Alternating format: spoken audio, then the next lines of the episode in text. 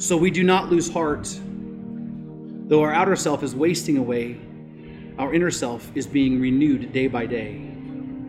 For this light, momentary affliction is preparing for us an eternal weight of glory beyond all comparison as we look not to the things that are seen, but to the things that are unseen. For the things that are seen are transient, but the things that are unseen are eternal. Hear the words of this promise. They echo the words of Christ.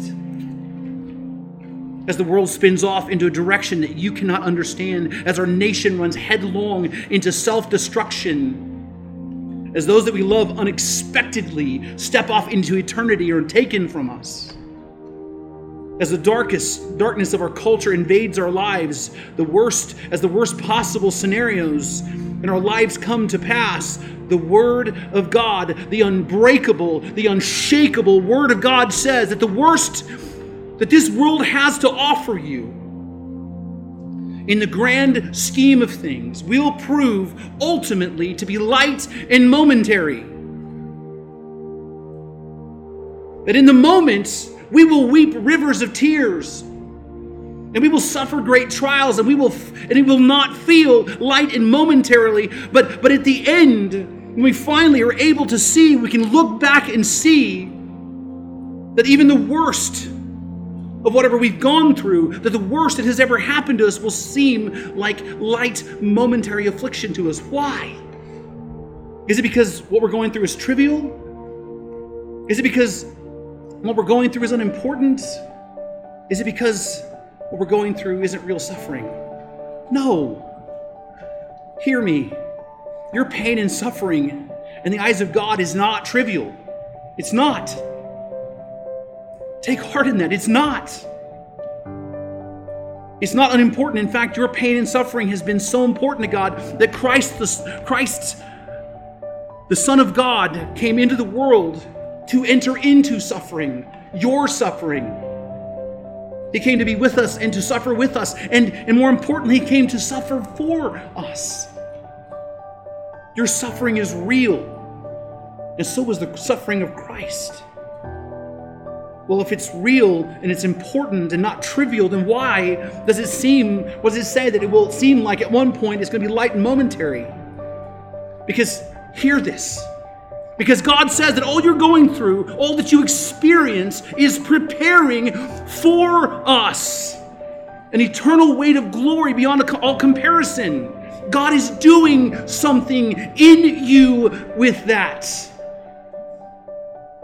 Remember, God said that all things were together for good for those who love Him and are called according to His purpose. God works all things for good, all things, even the worst things. God is working in you and through your suffering to produce in you something one day that you will look back and you will see that it's glorious, that God is refining you, He is perfecting you. God, through all of your circumstances in your life, through all the good and all the heartache, He is working in you and changing you and shaping you and molding you, and He's loving you.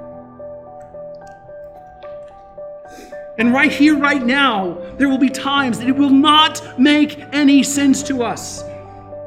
The truth is that you're going to look and you're not going to be able to see what God's doing.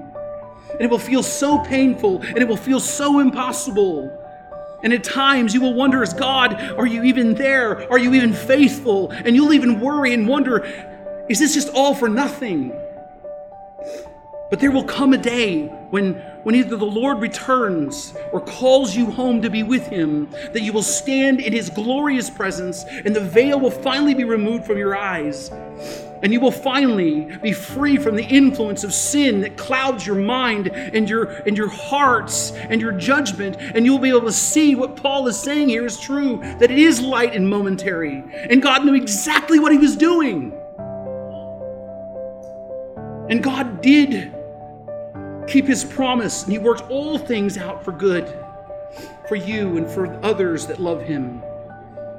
And even the worst parts of your life, you will look back and you will see God's gracious, loving hand leading you through the darkness.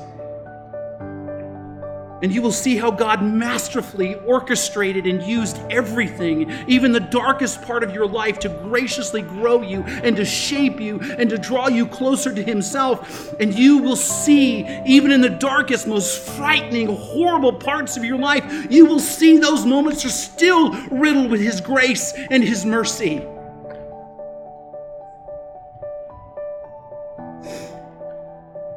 And when you finally see it, when you are able to stand and finally see it, you will behold it, you will glorify Him for all of it.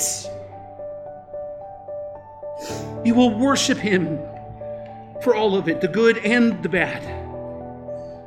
And you will stand and worship Him for what He is and who He is, the sovereign Lord of all things, who chose out of His will to love you.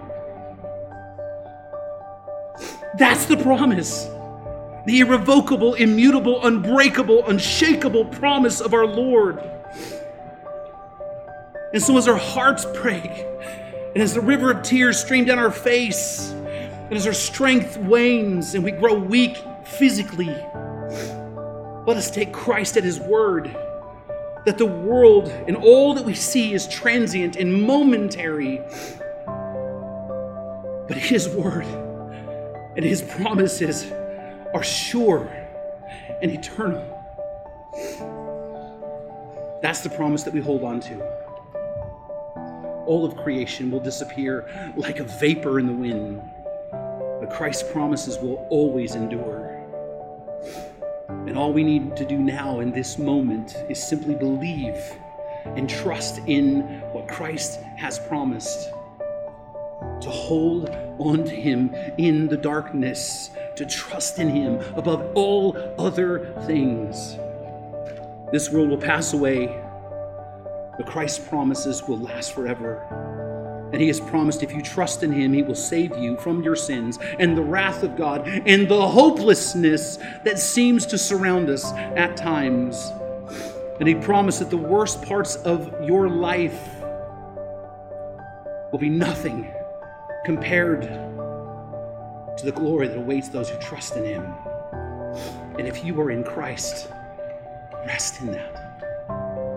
Rest in that.